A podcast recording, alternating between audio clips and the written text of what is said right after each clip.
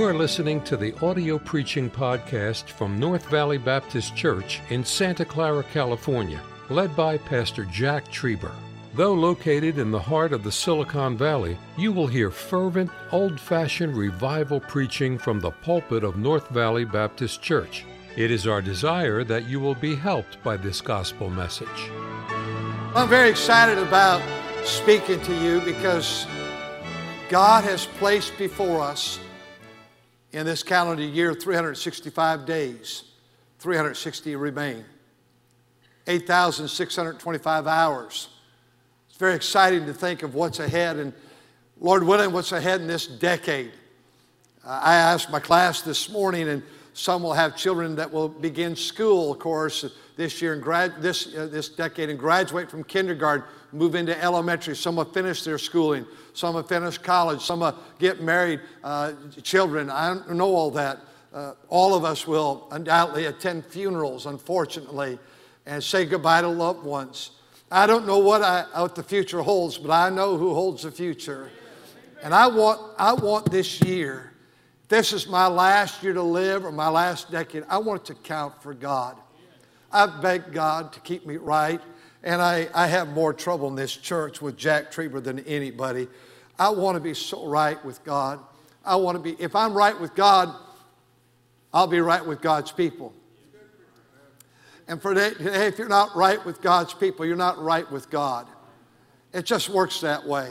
We get things right this way, things will always reveal themselves right this way. And today, I want to call your attention to chapter 16, and I want you to see with me in verse number 9, a verse you read. There's so many powerful verses there. But will you read verse 9 with me together? Ready? Begin. For a great door and effectual is opened unto me, and there are many adversaries. The Apostle Paul uh, speaks so often about doors. He speaks in Acts 14 about an open door to Troas and how that uh, he wanted to go preach the word of God there. In 2 Corinthians chapter 2, verse number 12, he mentions the open door to the Gentiles. In Colossians chapter 4, verse number 3, he said there's an open door to preach God's word. God op- always opens up doors. Doors are op- opportunities. You and I are going to be faced with opportunities every day of our life. We'll miss them or we'll seize them. I want to talk to you about that subject of opportunities. I'm coming to you on behalf of the opportunities. You know, I love people, I do. I, I love God's people. But I want you to know that I don't have any desire to pamper those that are supposed to be mature in the Lord. I don't have time. I'll spend time with baby Christians and pamper them. But ye that are spiritual, you that are older in the Lord, Hebrews chapter 6, it's time, the Bible says, to leave the ABCs, these beggarly elements, and grow and go on to maturity or perfection. Sometimes we've been saved five years and we expect to be bottle fed. Sometimes we're 10 years and we know better. And we should not be acting so spiritually immature. And I want to spend whatever days of life that God has me left to go ahead and, and work with the infants and work with those that are just getting saved and growing in grace. But I have no desire to have people drain from me that are not walking with God. You should be. There's a world out here, seven and a half billion people that are lost and going to hell. My wife was sharing with me, and she is a one, one of the most uh, willing people to help people because I'm not going to spend this day, decade of my life uh, with whiners and with people that are high maintenance and that drain from you. I want to give my life to people that want the things of God. And I hope that's all of our desire. I'm going to look for opportunities. I want this decade to be the greatest decade of your life and my life. I want it to be chapter uh, number 16, verse number, uh, uh, verse number 13. Here's what I want for us Watch ye, watch ye, be alert, stand fast in the faith. Don't waver in the faith. Then he says, quit you, number three, quit you like men. In other words, act like a man. Act like a mature lady. Act like a man. And be strong. Four things there. That's where I want to spend much of my attention in this next year, in these next 10 years, by the grace of God, helping people that want to fulfill that verse. And so 2020 is a year to look for opportunities. I want to look for opportunities. I'm going to challenge you look for opportunities in your marriage. Look for opportunities with your children. Look for opportunities with your family. Look for opportunities at work. Look for opportunities at your church. Look for opportunities with the Word of God, the Bible. Look for opportunities with our prayer life. Look for opportunities to win the lost to Jesus Christ. Those are good things to say amen on right there in 2020. And so I want to speak to you today on opportunities. And first, I want us to see we must see opportunities. Look all around you, find someone in need. There ought to be an opportunity before us at all times. You're going to have to see them. Jesus, when he, Jesus, when he, think of this, Jesus, when he saw the multitudes, he was moved with compassion. So many of you were out door knocking yesterday, and I know you've come back in. I've heard so many reports of people saying it was just so very moving seeing the needs of people that are out on these streets and the reception of so many people that they were kind. Oh, I know you have some that say, get off my porch, get out. Once in a while that happens. But don't you see the great opportunity? Thank you, Brother Poosin, for seeing. Brother Rick Martin had, with his colleges, started 600 churches. And several years ago, we got the vision to start the next 400 and came to the church family and, you saw it. And we sent our media team and Brother, uh, Brother Poosin over there and, and, and, and took video and said, here's what we can do. And here's where we can go out in the, what we call the jungle, the villages are in the back area, and we can start a church for very little money, and we can pay a pastor's salary, and at the one year time, he'll be self supporting and he can keep it going. And all but one have stayed in their church. He passed away.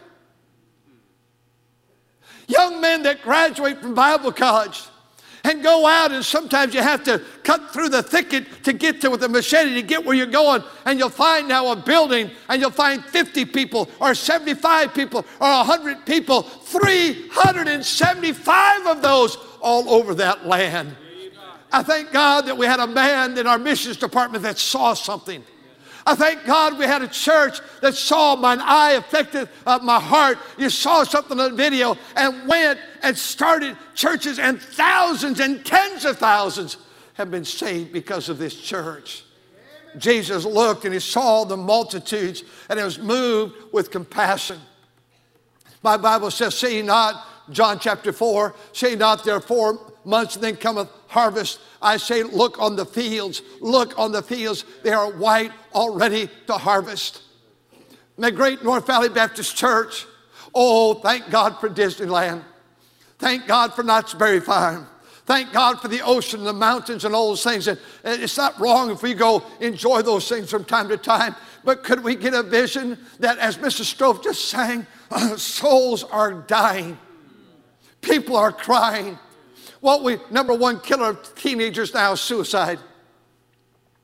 Something's wrong. We're missing it. The only hope teenagers have is not more education, how to sin with their lives, more liberty, how to have immorality and do it safe more, more desire to have drugs and drink and, and uh, ecstasy and all these different things that they can sample with. No, the need for every teenager in America and in our city is Jesus Christ. He's the way, He's the truth, He's the life. In Him is life, and without Him, there's no life at all. The Bible says you are your father, the devil, who was a murderer from the beginning. He is Mr. Death. Oh, how we ought to look as Jesus did. And he said, These, these fields are white unto harvest. I ask you to look for opportunities. A young salesman was making his rounds, and he came across so many years ago a recipe, and he saw that recipe, and he said, I'd like to buy that. It was so long ago that the number $300 was astronomical. But he said, I'd like to buy this recipe for $300. And he purchased it. The person that invented it said, This is great, I got $300, more than a year's income, I've got this money. And he said, I believe I'll call the recipe ice cream. And he got the recipe for $300. And he began to produce something called ice cream. He saw an opportunity. Would you and would I, could we start looking everywhere? Where's an opportunity to hold a door for someone? Where's an opportunity to let someone go ahead of me? Where's an opportunity to let someone get in that lane and not speed up but slow down and let them get on in? Where's an opportunity to help a, a poor person? Where's an opportunity to help an invalid? Where's an opportunity to go to rest homes and nursing homes and senior saints and go there and help people that are right, many of them on the verge of passing away? They're everywhere. Whether it be a teenager in a public school, or whether it be whether it be a senior senior citizen in a nursing home facility, whether it be a struggling lady or struggling man or a drug addict, or whether it be a drunk or whether it be someone in the pathway of life, that God could raise you up and be a blessing in the life of that person. The Bible says in verse number nine that I, I want you to see there's a great door, effectual, open unto me. When we look for opportunities, Margaret Rudkin was a lady that took her little 15 year old daughter and she took her to the doctor. And she was, I don't know what's wrong with my little girl, but she's so sick.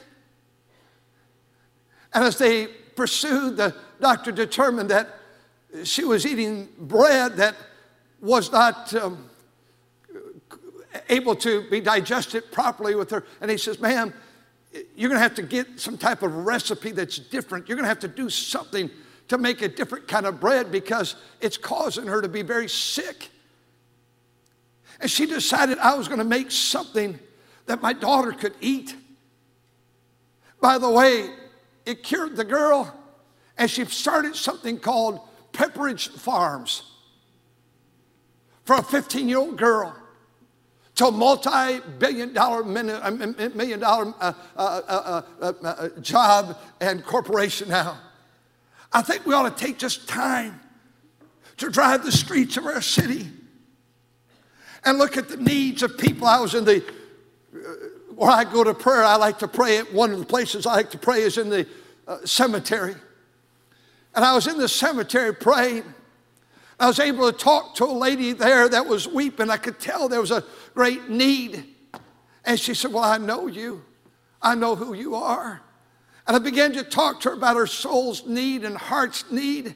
And the person that she was there, they just buried, was a person that knew Jesus Christ as Savior. I, I want to say that I sought my best that day in a cemetery to help someone who was bereaved. You've done the same. They're everywhere. That lady at work, that man at work, and be careful. I'm not suggesting at all that men should be talking a lot of ladies and ladies a lot of men, and nowadays, all you got to be careful of all that. But I would say this Sir, you see a man at work in distress, say, George, let me help you. After work, can I talk to you for a few minutes today?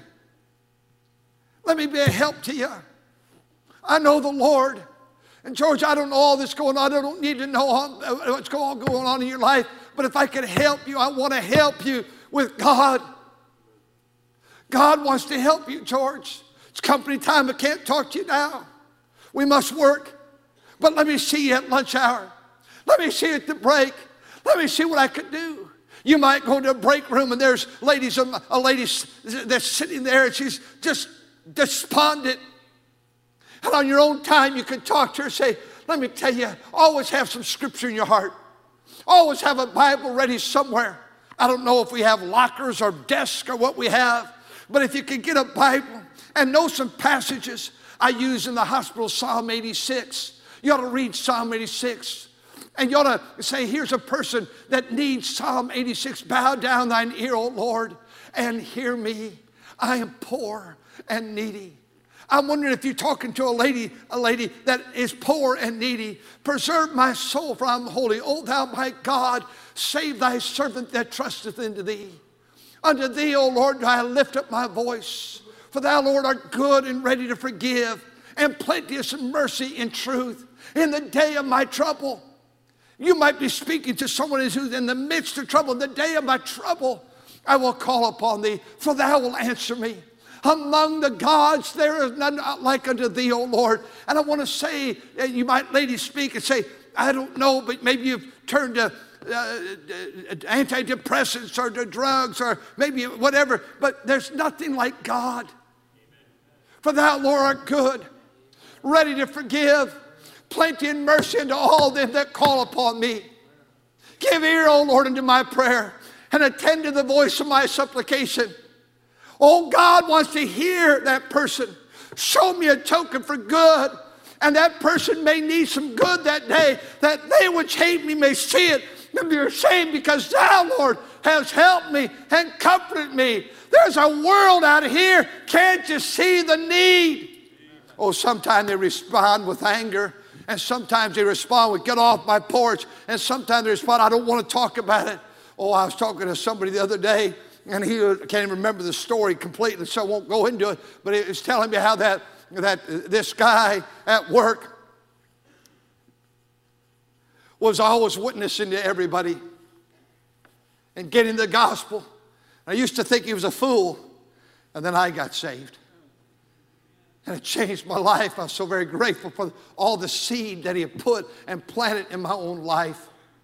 Can't you see the door? Teenagers, can't you see it?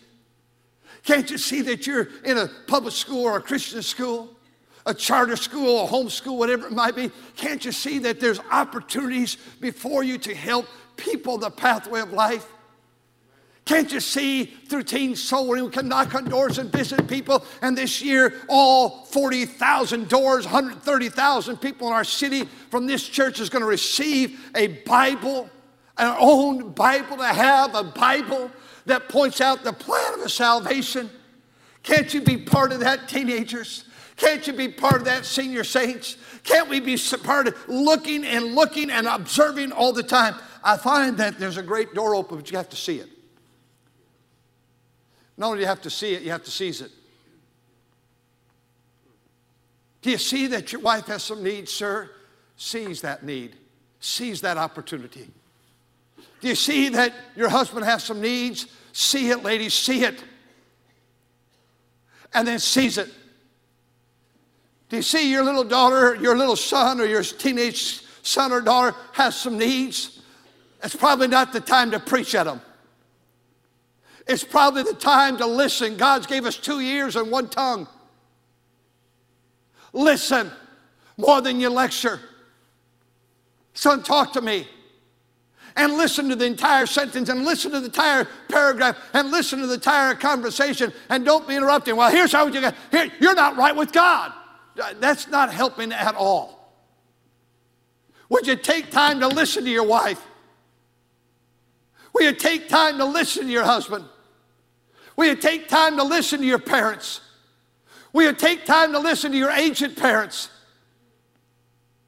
You know, aging, uh, I can recall those days, you know, with my parents before they passed away. Those are hard days as a son going to your parents and say you cannot handle your finances anymore. You can't drive anymore. We have to move you from this place to a care facility that will care for you. And it broke my heart. They were so really easy to work with, but it broke my heart what was happening before our very eyes. I recall when my dad came and, and, and he came and he said, Son, I just drove for the last day. I, I, I said, Dad, we'll keep driving. I don't think it's time, but when you become a hazard, will you give me the license or you give it up? And it was on an Easter Sunday morning. And he came and he said, It's done, son. I can't drive anymore. Would you please seize the opportunity, be careful and kind to your parents? I don't know where we're getting this saying, be mean to your parents' business. Ah, they're in their 80s, they're in their 90s, they're 95, they're old. They're people.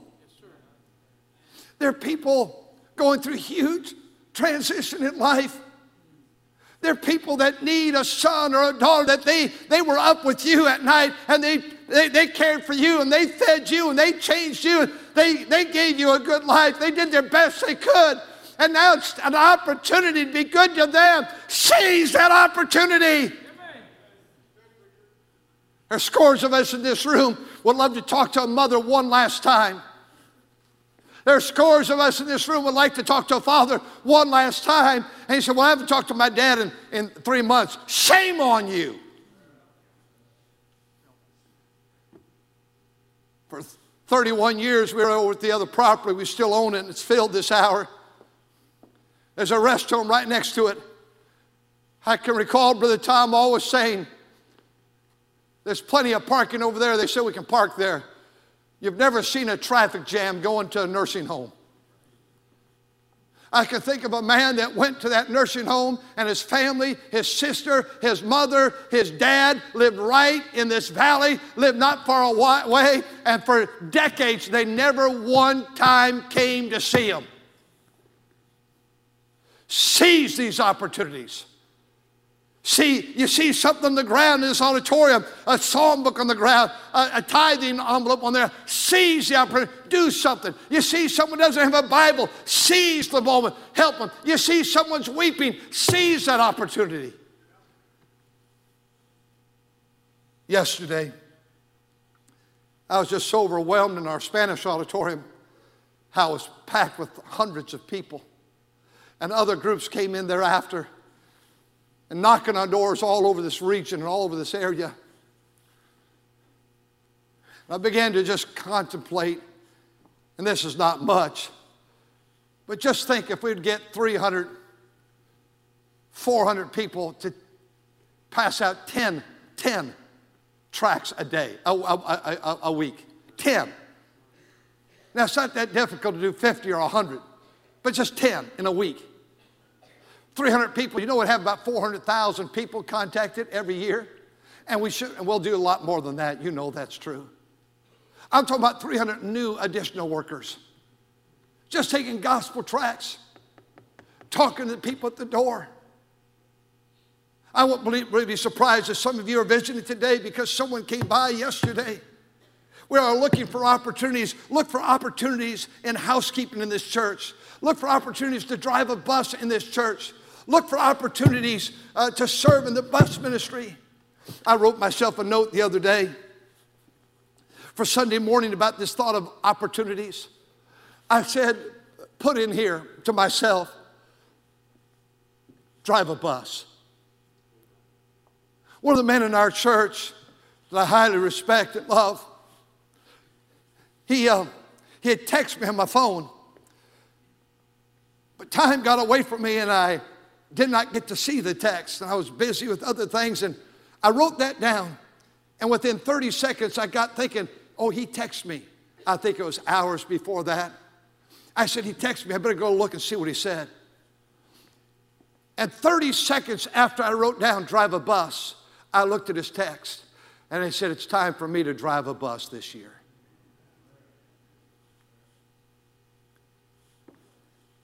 That's seen an opportunity and sees it and he texts me back, I've got to get working on my license now. That's how you seize what you see. It's going to take a price, it's going to take some time, but I get a license and try to bring boys and girls and men and women to Jesus Christ on the Sunday school bus. The Sunday school bus is amazing. We brought one point, I think, 1.4 million people to church on those buses in these 44 years. Most are in this other buildings now, this hour, the other property. But I saw a youth pastor this morning He said about every five or six weeks, I want to bring the bus teenagers over here. They sit up here and fill this area. Let me tell you something, never have to call them down. There's a culture. We can bring in the elementary, the primary, the junior age, the junior high, the high school. Why? Because we have four men that have been superintendents for 40 years in our church, 40 plus years. And though the different crowd keeps coming, the culture is that you come to Sunday school, you come to Sunday morning, you come to the junior church, the primary church, the beginner church, the, uh, uh, uh, uh the high school church. You come and you listen. I've never had to call, we bring them over here. I've never had to call down one bus kid. Why? They know you come to church, you sing, and you listen. That's because some people saw a need and they seized the need. Uh, Brother Paul Skirty and Brother Bill Manley, uh, Brother Jim Carey, uh, I've been over there all those years. I've never been able to preach them, but they saw it and they seized it and they've been teaching Jesus loves me and I will make you fishers of men for all these decades. You see a need. You seize a need. I think of the need we have in this church right now, is huge need of prayer warriors. Now I was so thrilled. I know on the other property on Saturday night we have a good crowd of men that pray over there in the Spanish ministry. We had a good crowd downstairs in this auditorium last night. Oh, just to hear them pray. That Saturday night men's prayer meeting helps me so much and hearing those men pray. You know, some, and I know if you live distances away, I'm not asking you to drive in on Saturday night at 8 o'clock. But I wonder if some that live close by once a month, every other week, every week, whatever it might, you might go say, I'll seize that. That's what I can do in this church. I can pray. You say, Well, I'm not good at praying. Oh, but don't you love hearing a new Christian? They don't pray with all the glamour.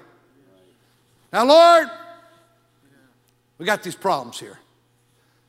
We got these needs. We need more this, this, here. Uh, it's just wonderful to hear. I want to say today we see a need. We seize a need. I think I'll stop. We'll stand for that opportunity. You, you, you see an opportunity, see it, see it. You seize it. But then you stand. Look what he says here. He said, I will, a, a great door and effectual is open to me, and there are many adversaries.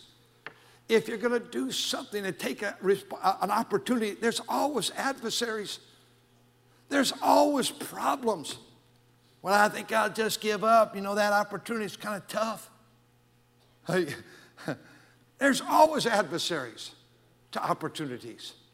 There's always obstacles to opportunities.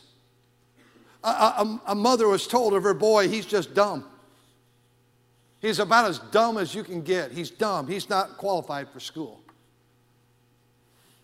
He didn't do very well in uh, his schooling. His parents were embarrassed with him. Teachers said that he's ignorant. He went and took the college entrance exam and failed it. There were adversaries, his teachers, his parents, his personality, his appearance. Oh, the name Albert Einstein was his name. And people said he was, they used the word stupid, too stupid to learn, but had a brilliant IQ. They're going to be adversaries. A young man was so convicted Back in the late mid 1600s and 1700s, he was so bothered that, that he believed there should be freedom of speech and freedom for religion. His dad became so upset with him, he said, Son, you are leaving our house if you continue this. He goes, Dad, I, I just believe there needs to be freedom of speech and there needs to be freedom of religion. He said, Son, you're a fool. You leave our house and don't come back. And he was forced out of his dad's house because of his views. And they came and arrested him and put him in jail because they said, You're a fool. This freedom of religion, freedom of speech, unheard of. We don't want that. Uh, by the way, William Penn is his name. We have a state called Pennsylvania that was named after him. He was the first governor because he believed that people have the right to believe who they want to believe in and preach and have freedom of speech. And thank God for the influence he had on this country. There are many adversaries. There'll be many adversaries as we try to close out this project in the Philippines. There'll be many adversaries we try to get moving this, this project in Mexico. There'll be many adversaries this year just keeping the buses running. There'll be many adversaries even within the church or without the church. There are always adversaries, but you don't stop. You keep on keeping on. You keep on moving. Obstacles come. You know the uh, man that was the great inventor, Edison. And one of his workers came to him and said, Sir, this is not working. We have failed a thousand times. We have failed a thousand times. Edison said, No. We've discovered a thousand ways it won't work. We've succeeded a thousand times. And look what he gave us. Alexander Graham Bell was the man that his mother was deaf, his wife was deaf. But because of it, he gave us the telephone and telegraph. They're adversaries. He actually invented a piece where his mother could hear something as a result of who he was Alexander Graham Bell. Paul says, I'm so excited. There's an open door, it's an effectual door, it's a powerful door, it's an opportunity.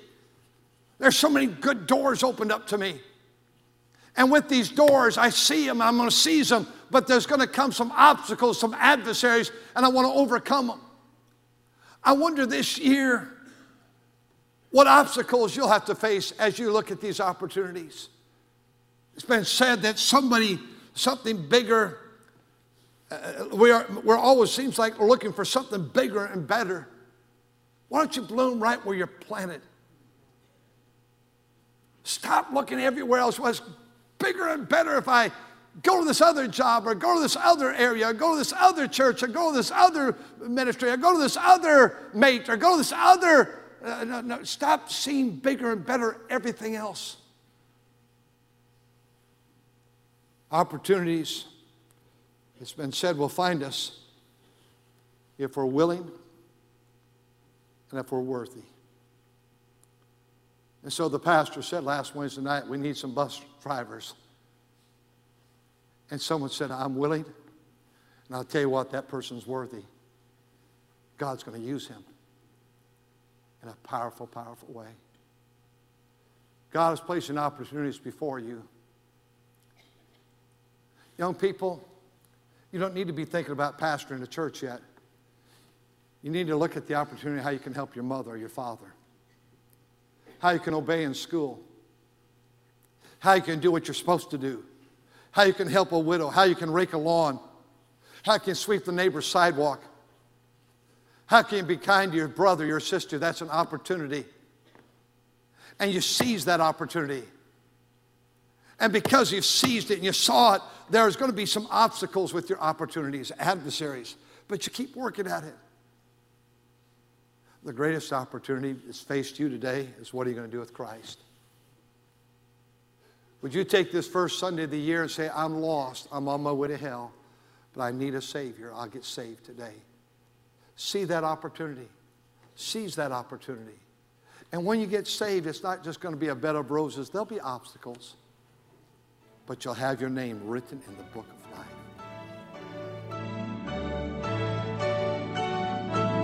Thank you for listening to the audio preaching podcast from North Valley Baptist Church in Santa Clara, California, led by Pastor Jack Trieber. For more information about our ministry or to find out how to get in contact with us, visit our website at nvbc.org. May God bless you as you serve Him this week.